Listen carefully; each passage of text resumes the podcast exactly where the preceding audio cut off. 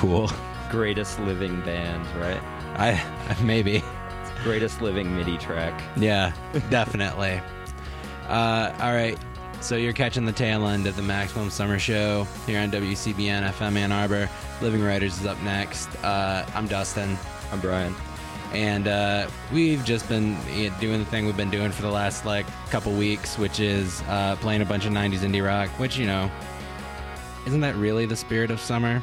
Yeah, nostalgia, man. Exactly. So here's what you've been hearing. Dinosaur Jr. with The Wagon. Before that, Doxy, a band from my hometown,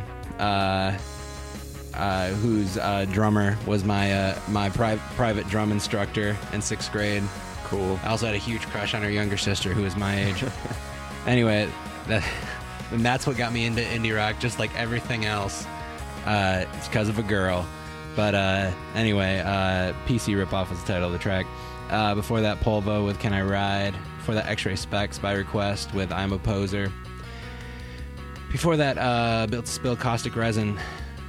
I think it's both bands together as one big band. It's a heavy track. Yeah, heavy track called One Thing, and that's where we last spoke. I'm gonna play one more track. We're gonna play The Amps. Yeah, we should totally get back together. Yep, it's the next reunion that's bound to happen. The track's called Tip City, and so yeah, stay tuned to WCBN all day, all night. Listen to Living Writers. Listen to my punk show later. It's going to be all anti-American because that's awesome. Right? Yeah. Because it's the July 4th weekend. Yeah. Nah, whatever. Anyway, stay tuned.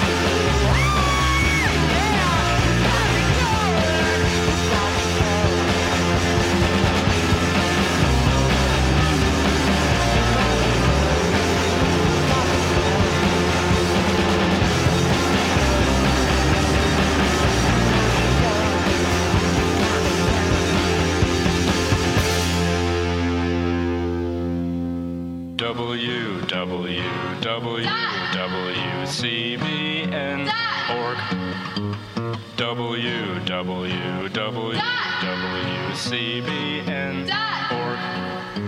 Visit us at www.wcbn.org and listen to us via streaming MP3 or QuickTime. Have you been looking for volunteer projects near you? Call 1-800-VOLUNTEER or click on 1-800-VOLUNTEER.org.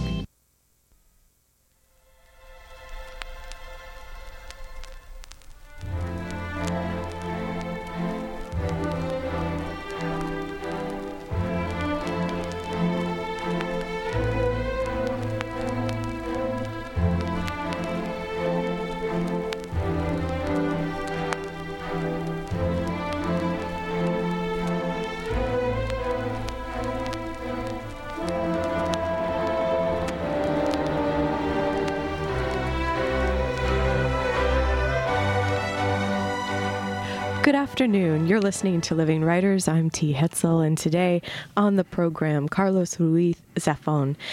He's in town with his latest novel, The Angel's Game. Welcome, Carlos. Hello.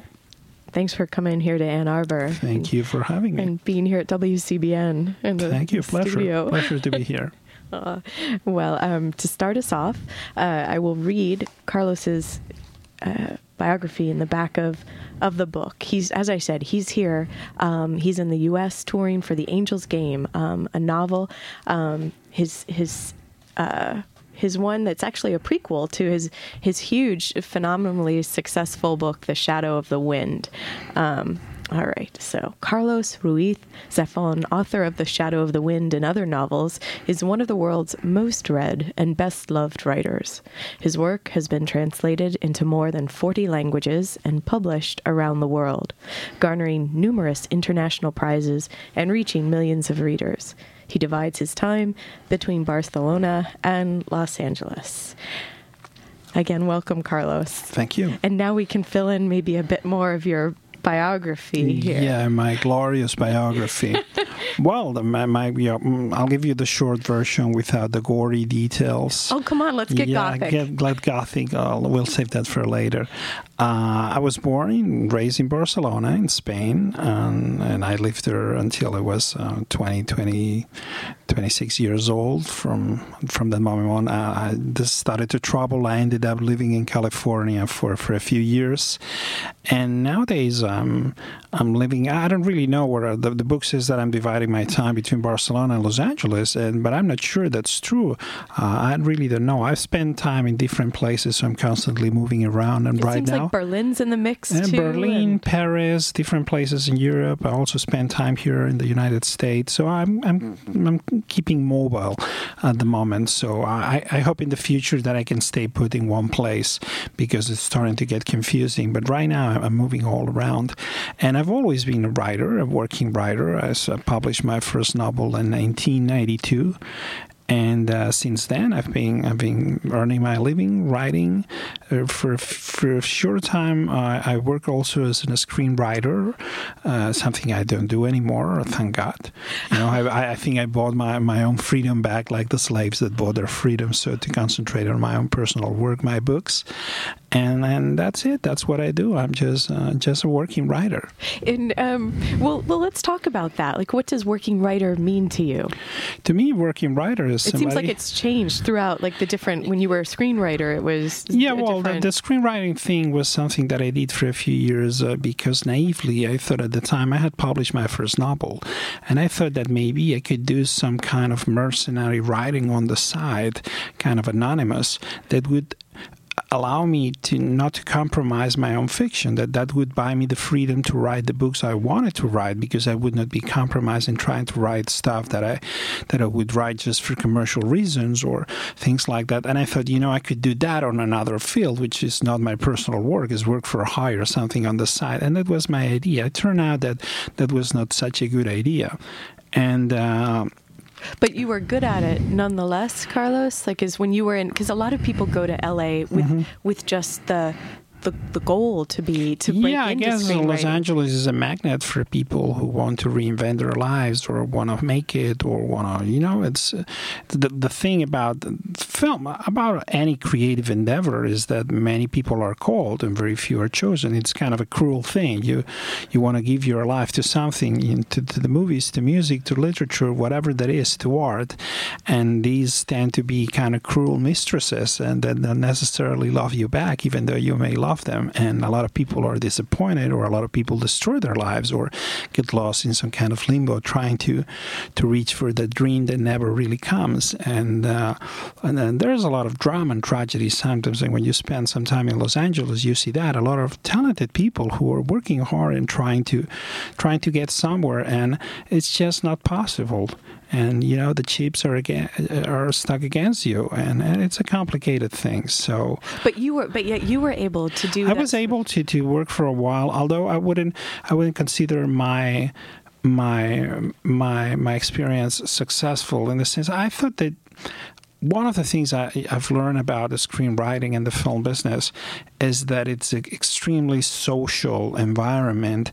And one thing is the work you do, but then another thing that it's even as important is how you socially manage that and how you interact socially with the particularities of the business. And you need to have a special discipline to that and be practical and to know how to. And I have a problem, which is that sooner or later I end up saying things that I should not say. And I mess up politically. I say things that, you know, that are supposedly known. Everybody, even if everybody knows they're true, or supposedly they're unspoken truths. And one of the things about interesting things about the film business is that sometimes you get the impression that everybody lies about everything, but even about things that apparently are inconsequential. It's like I don't know, maybe it's pouring out there. It's the storm of a century. And then everybody's saying, wow, it's such a beautiful sunny day. And say, it's not. What's the point of it? Doesn't matter. You can say it's raining. It's okay. I understand lying about some things. You see the motivation. You are lying about something. There are big interests there. But sometimes all these lies about everything. You have to lie about everything all the time? It's very tiring, you know, to live constantly under this web of lies about everything. And sooner or later you mess up and you say things you shouldn't be saying, or you break the protocol or things like that. And I always knew that, I don't know, I didn't have, I think it requires a special talent to survive and to navigate in that kind of environment. And I just didn't have it. I wish I had, but I didn't have it.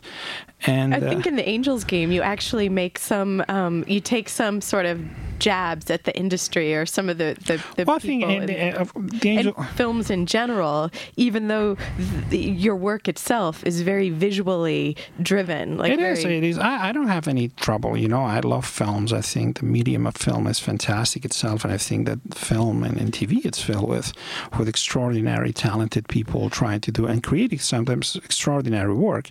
But if there's something about the business environment of the entertainment industry that for some reason tends to go in that model. I don't know.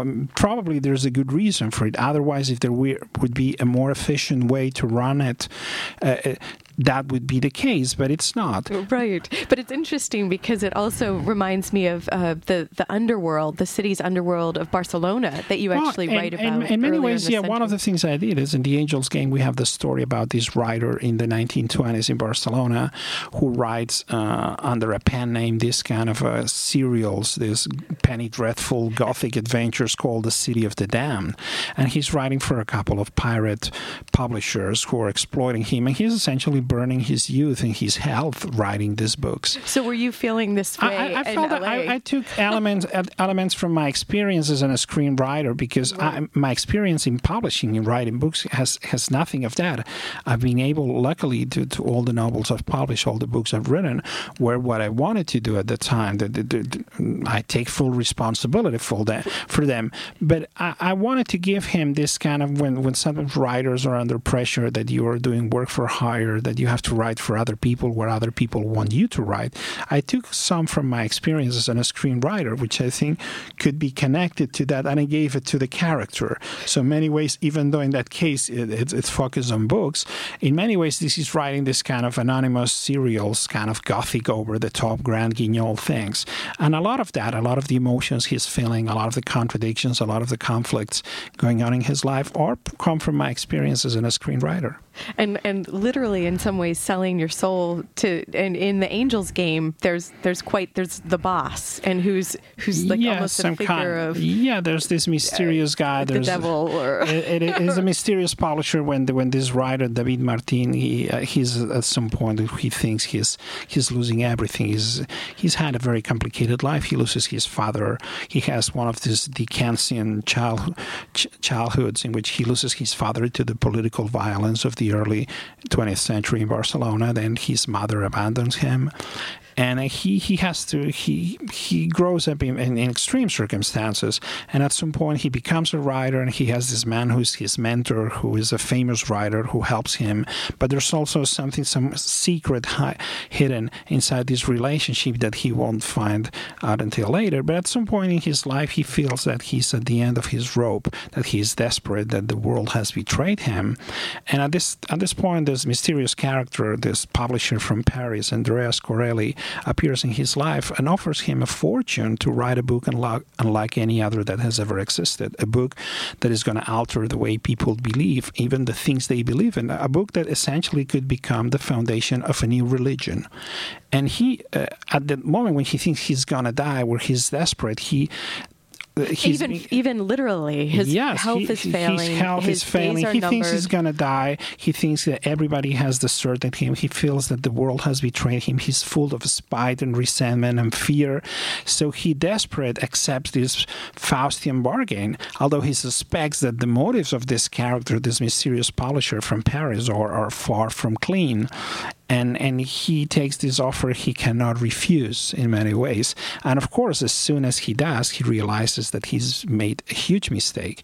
So he's then going to be pulled into some kind of labyrinth of murder, intrigue, obsession, in which he's going to try to escape from this, but things get more and more complicated, and he gets pulled down this rabbit hole, this labyrinth of mystery that is going to be very sinister, and everybody around him is going to be pulled into it as well. How, when you're writing the first draft of this, Carlos, how are you keeping track of all these threads, these different lines that you're sort of throwing out in these pieces?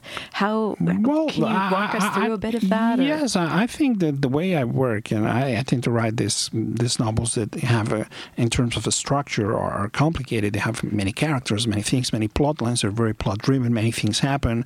There are many subplots. So what I try to do is, even before I start, I think that you have to approach it sometimes as if it were some kind of battle, like a military strategy. And what you do in a battle is that you show up there prepared with a strategy, but the first thing you do about the strategy is that you have to react to whatever is going to happen. So you have to change it as it goes. So you have an original plan and you have to change it. What I do is I think for the kind of fiction I write, I need to know what I'm doing. I think there's some kind of fiction in which, for instance, the reader explores it as some kind of even as a reader of his or her own work, in which you're just writing down things that come from inside of you. You don't really know where they're coming from, and then later on you try to go back and find some form to that and shape it, and you're exploring a mood or a feeling, but that's a kind of fiction. That's not what I'm trying to do. I think what I'm trying to do is take the reader on a journey. And then I need to know what I'm doing, and I need to be prepared. I need to know where the journey starts, where it ends, and where all the stops and all the complications and all the layers and the different meanings and all the different in the structure and this thing. So before I start working, I have all these things pretty clear in my mind. Do you map them out? I do map them out. I create very different lists of elements and different layers in the story. But then at some point, as I start working, what you realize is that no matter how detailed your outlines may be, what you find out is that it's when you realize things that you find the real problems and the structure, or every moment, every beat, every scene, every look, every image requires different layers of elaboration. And in there you find new challenges, new problems, and these new problems imply new solutions that you could not foresee before. So then you have to react to that, and then you get new ideas. New scenes. And new scenes, or different ways of approaching things, or building things, or constructing things, a new perspective. So this creates also ripple effects in all directions, because when you start changing things, you have to change more things. So essentially what I do is I rewrite everything to death. And it's rather than writing just one first draft and then going back, I'm always working on a draft that is a work in progress. So I'm constantly rewriting that, and when I'm done, and it's locked, and then nobody touches a comma. Let's take a short break, and we'll be back. You've got Living Writers on WCBN-FM. Today, Carlos Ruiz Zafón, his novel, The Angel's Game. I'm T. Hetzel. We'll be back.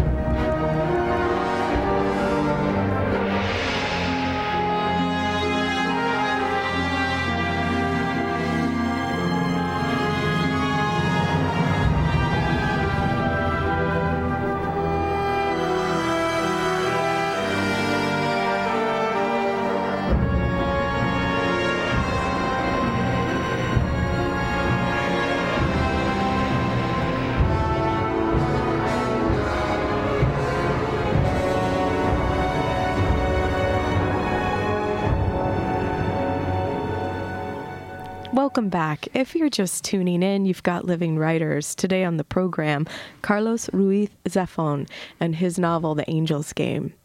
I'm T. Hetzel, and Carlos's name might be familiar to you, as it is around the world. Basically, he had a huge success with his first novel, The Shadow of the Wind, and there's an asterisk there because you've been writing novels that were classified as young adult. The Shadow of the Wind is the first novel translated into English, but it's my fifth novel. And before Shadow of the Wind, I published four other books. And that was the Fog trilogy, right? Yes, with the first three of these books, the first of one is finally, they were not translated into English because for many years they were trapped in this kind of mysterious legal battle between publishers, some kind of bleak house intrigue that was never ending. Finally, all that got solved and the rights could be sold, so now they're going to be published worldwide. And they're going to be starting to be published here in the United States by Little Brown next year, and the first one of them is called The Prince of Mist, which was the very first novel I published in 1992.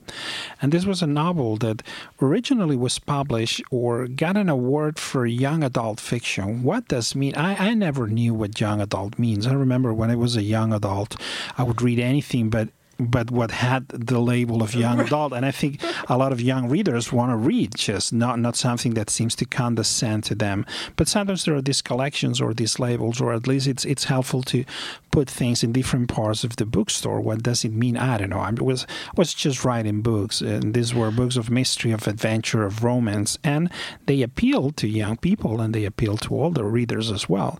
I wrote three of these novels, and then I wrote a fourth novel called Marina, which in many ways was a hybrid. And I think it's when I realized that I needed to widen the canvas, that kind of young adult label, which I always felt it was a fake, that I was faking it, trying to pass for something I was not, and it was kind of containing me. And at the time I started working on the very first novel that to me was going to have no labels, no limitations, was going to be exactly what I wanted to do.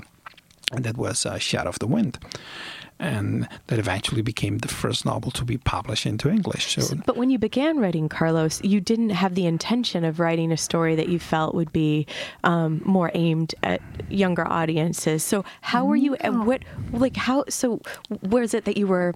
I don't know. I don't mean to sound cheesy here, but like growing as a writer in some ways, so that you began to feel contained by it. You're always growing as a writer. I think what happened is because I was a working writer, and when The Prince of Mist, this first novel became published in Spain originally, and it became pretty successful. I think because I was a working writer and because the book was successful and I was making a living writing books, I became very conservative and very cautious. And you know how hard it is to make a living as a writer. So you worked within that world again. You see, well, I'm going to jump from a train that is already going somewhere.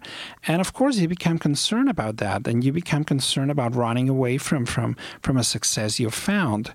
And I think because of that, I cannot blame anybody. I myself put myself in the position in which I continue writing these supposedly young adult novels, which I never felt they were entirely young adult. I was constantly thinking, somebody's going to bang in my door at 3 o'clock in the morning and would say, "You freeze, hands up, I'm going to be exposed as a non-young adult writer," because I always thought that I was faking it. I was just trying. I wasn't writing and thinking of young people. I was trying to write the best stories I could.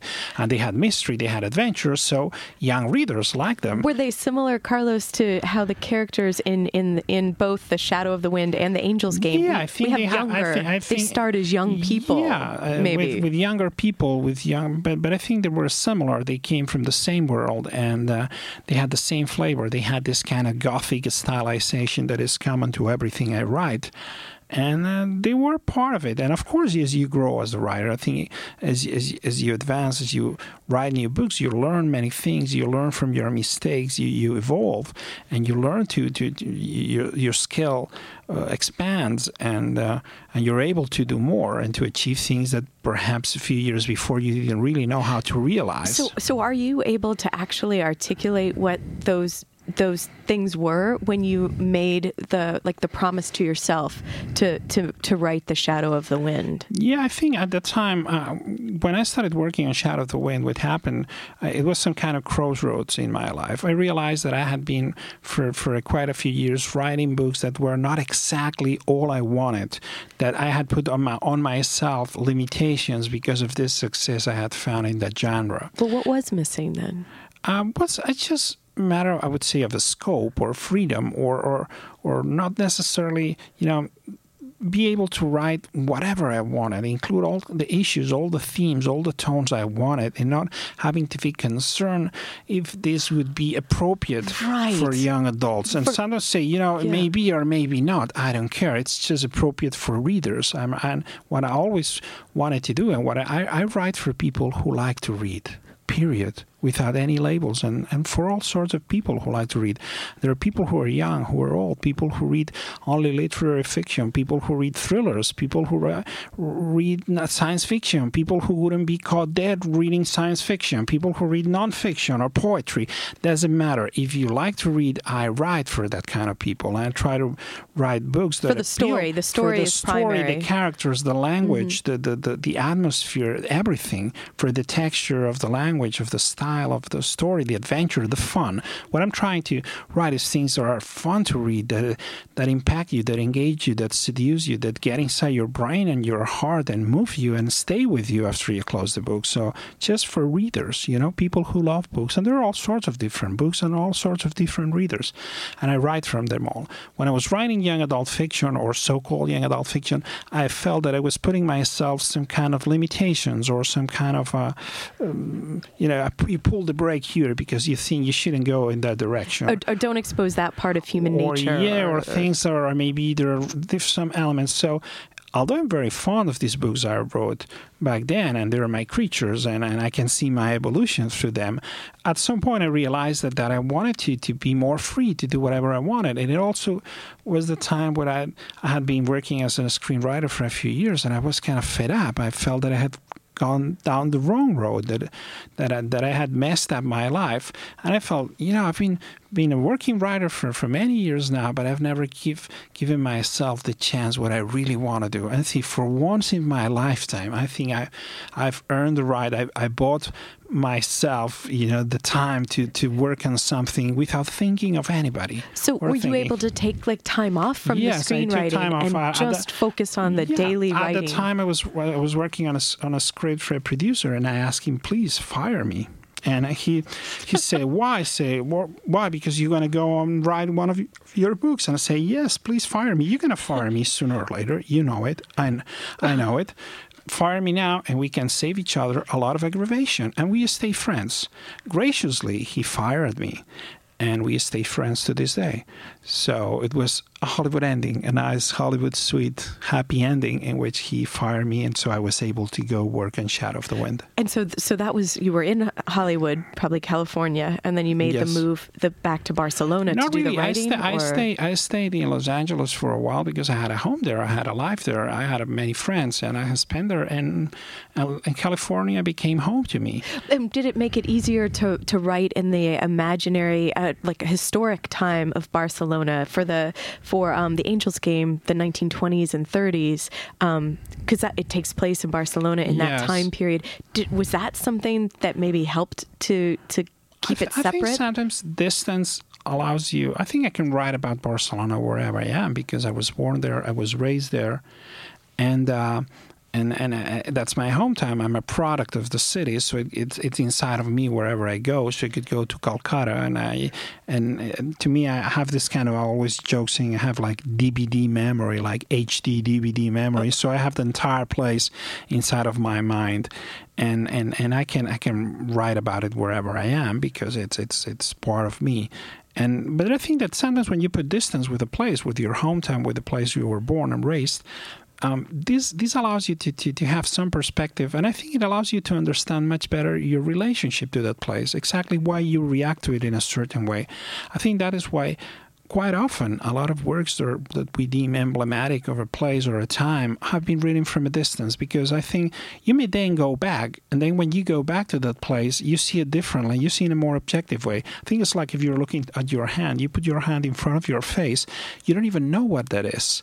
It's so close. If you move it away, you start seeing the lines in your hand, your fingers, the outline of it, and you know what it is. It's a hand. You understand. And then you realize it's part of your body. It's attached to your arm. It's attached to your body.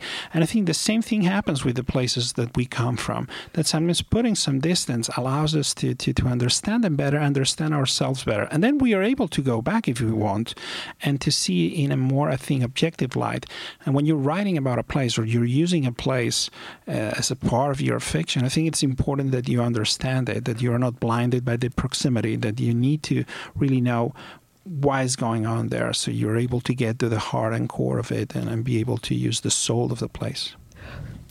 Yes, and we're going to take a short break, and we'll be back to hear more from Carlos Ruiz Zafón. His novel, The Angel's Game. I'm T. Hetzel. You've got Living Writers on WCBN-FM Ann Arbor. We'll be back.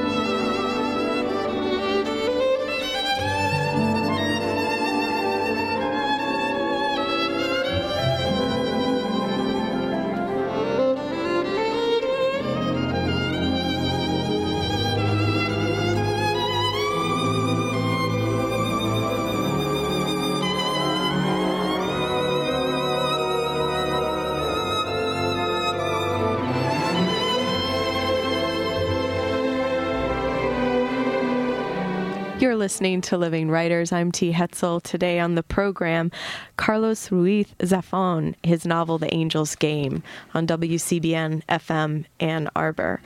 I should say that we're talking on the 23rd of June, 2009, and thanks to Alex Bell-Hodge, the intrepid engineer behind glass. So Carlos, I was wondering, you mentioned, and if you're just joining us, we've been having a great conversation about, it's been going in many directions, so we've got lots ahead to talk about. You mentioned Gothic stylization for what you do. You said this is just what I do, whether you're writing something that other people are labeling young adult or the two books that we have translated into English, The Shadow of the Wind, The Angel's Game. So what does that mean to you when you're imagining that? Like, how in your mind when you're creating, what are you building with that Gothic stylization? Well, the Gothic is something that can be. It's a wide range of things. So I think when we mention the Gothic, some people may visualize a lot of things. I don't know, the films of Tim Burton or the Victorian Gothics, the Victorian epics from Dickens to Wilkie Collins to Bram Stoker, Dracula.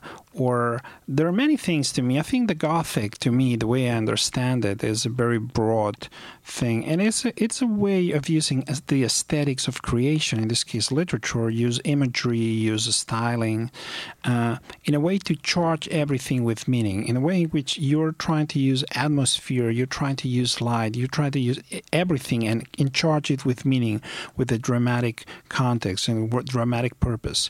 So you start playing around even with the weather, with light, with sound, with smell, with the clothes, with the everything. And all these things that maybe in regular fiction would be just clothes or light or the weather or it rains, it just rains, to use all these elements and charge them with extreme stylization and trying to charge them with meaning, to provide them with a dramatic purpose. And of course, this also filtered through this kind of very stylized, very... Sanders always playing around with this notion of the vaguely sinister, the baroque, the complex.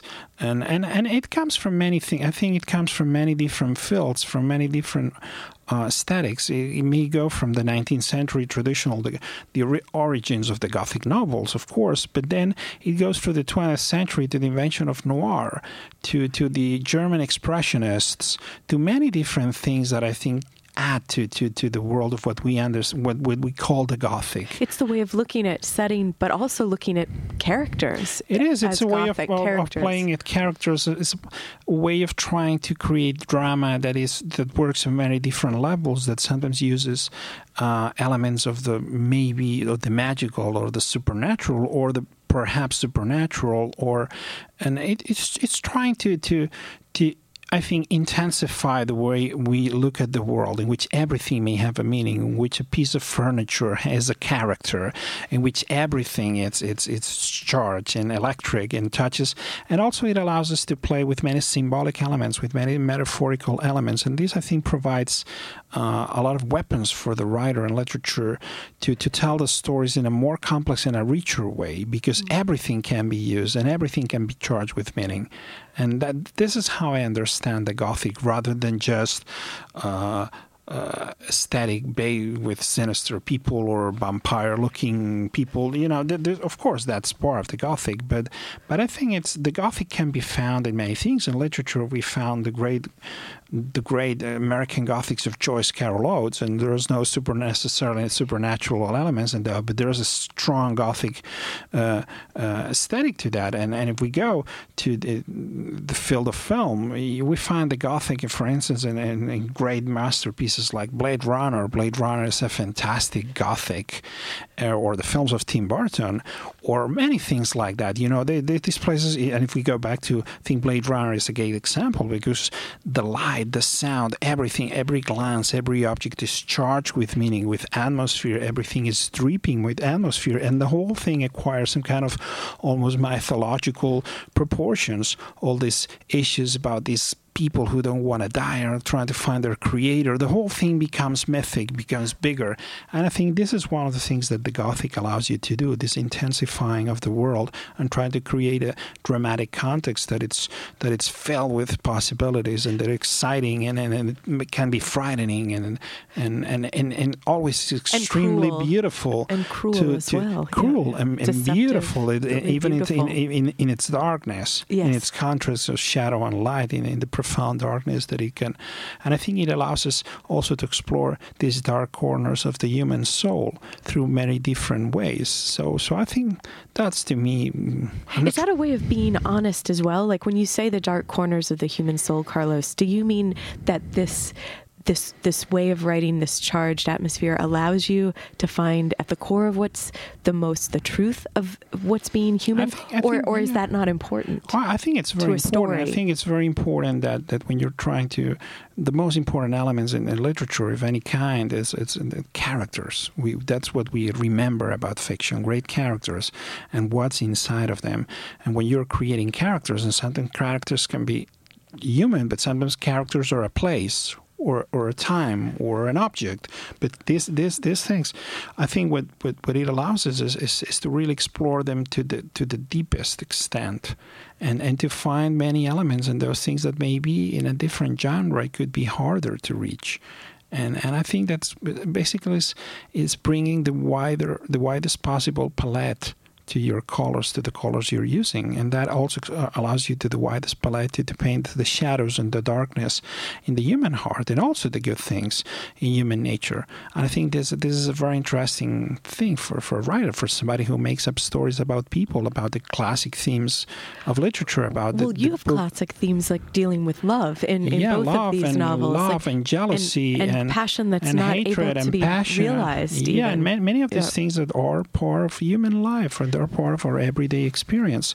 And these are the classic themes of literature. Traditionally, this is what literature has been dealing with, which is essentially human nature, our emotions, our goals, our desires, our fears, the things we do, why we become the people we become, why we fear some things, why we behave the way we believe in certain things.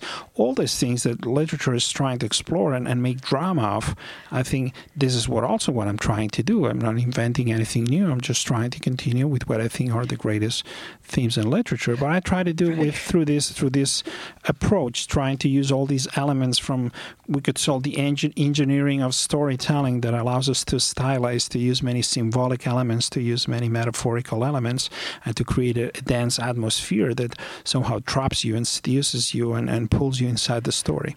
When you're writing then, is it in one of the numerous working drafts that you mentioned earlier that you're going back and working this into it? You're thinking, well, we have a night here, but we don't need just a night. We need a storm in the night. Or is that what you're doing, like in future drafts, like you're just going back? Everything when I'm writing, every single detail, I'm very aware of it, and I'm trying to use it to provide it with some kind of purpose, dramatic purpose in the story. But when does it get into the drafts, Carlos? That's what I'm wondering. Like because you're saying that it gets from the beginning. I think because the intention of it is from the beginning, but then it's how exactly you fine tune that, how you achieve it, or how you push it to the point where you think, well, this is as far as I can get it. Is it ever too much?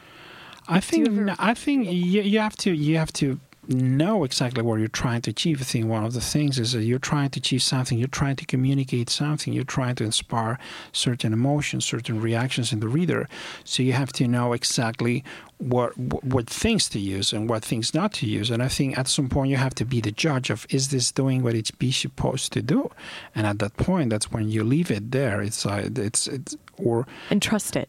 And you have to trust it, and you have to trust yourself and to the best of your ability. I think that, of course, you have limitations, and writing is always a struggle against your own limitations, against the limits of your skill, your craft, your talent. But at some point, you have to know when things cannot be made any better by you. Not that they cannot be made any better, but you don't know how to make them any better. To you, this is as far as you can take it. That's the point when you have to stop. You say, this is it. And then move on, and then work on new things, and then continue building the whole thing. But I think that's the point. You cannot mess with something forever, because then you have lost your objectivity, your point of view. You're just making changes because you don't know where you're going. You have to know where you're going. You have to know what you're trying to achieve. And when you feel that you cannot get any closer to your goal, that's where, as far as your talent lets you go, that's when you should stop and say, okay, this is as far as I can get it. And how do you so you have to trust then that moment and with the writing, but then how do you pick a translator? Because you've worked with Lucia Graves for both books, both novels, but why didn't you choose to translate the book yourself? Or is it too much you want to be writing and creating rather than going back and rewriting a book? There are many reasons for that. One is that I don't want to write the same book twice. You've already written that book, so I don't necessarily want to write it again. And I think that because I've been extremely fortunate to be able to work with Lucia, which is very talented. Lucia is not really a translator herself. She has translated sometimes the work of her father, Robert Graves, but she's a novelist in her own right. And she just happened to read years ago Shadow of the Wind when it came out in Spain on the very first week of publication. And she contacted my agent and said, I want to translate this book. And I was wondering how the relationship came about. This is how it started. And at the time, we didn't even have an offer from an English-speaking publisher. So that was the thing. And later on, when there was offers and we started talking about translation, a number of preeminent translators from Spanish into English submitted a sample chapter to more or less give an idea what would be their work. And I remember none of them were working. They were terrible. And I suggested, let's go back to Lucia because I think she could do a much better work. And then Lucia submitted a sample chapter that wasn't really working yet, but she knew it. She was aware of it. And I think she knew that it could be made much better. So I suggested, let's work in a different way. Lucia can start working on a first draft and she can consult with me as much as she wants while she's working. And after a while, she sends me some of the stuff and I start reworking it and rewriting it. So we keep going back and forth, this kind of loop thing.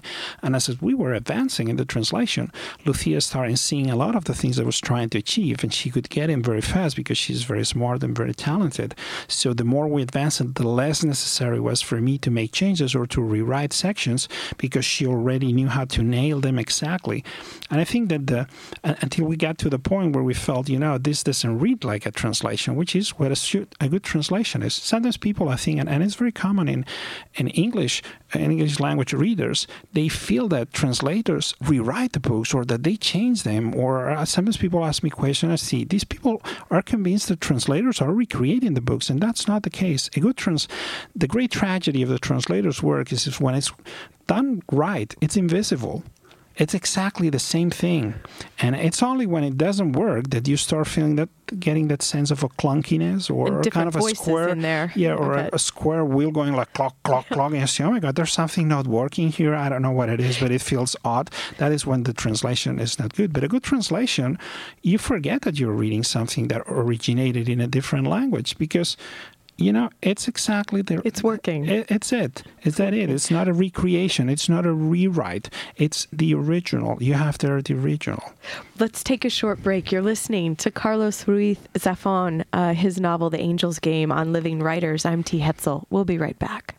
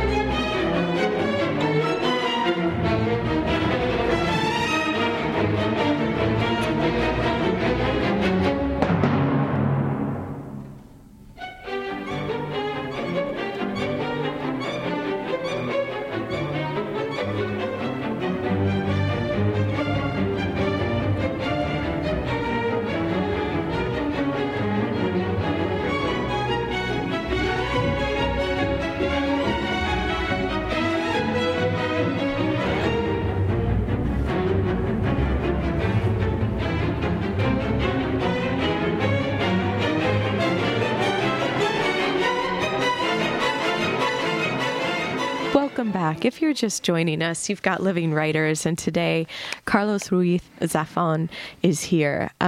We've been talking a lot about both your books, and it's kind of interesting. I guess they, has that been the phenomena, Carlos? Because one, The Angel's Game, even though it was, it's the latest, it's what the book you're on tour for. Uh-huh. It's the prequel. It comes earlier in time It's not necessarily a prequel. Sometimes people ask me, well, what is The Angel's Game? It's a prequel, it's a sequel. I said, well, it's all of the above and none of the above. It's actually a standalone story. The thing is that when I was starting working on Shadow of the Wind, I came with this notion of creating four stories that would be interdependent, but also independent, that could be completely standalone, but that would share a universe, share some characters, share some elements. And that this is the words, this fantastic gothic dream work of the Cemetery of Forgotten Books. That's a wonderful idea. Which is this fantastic library hidden, a secret library hidden in a palace in the old town of Barcelona that is protected by a secret society of people who make sure that books don't disappear, that are not destroyed, that they try to preserve them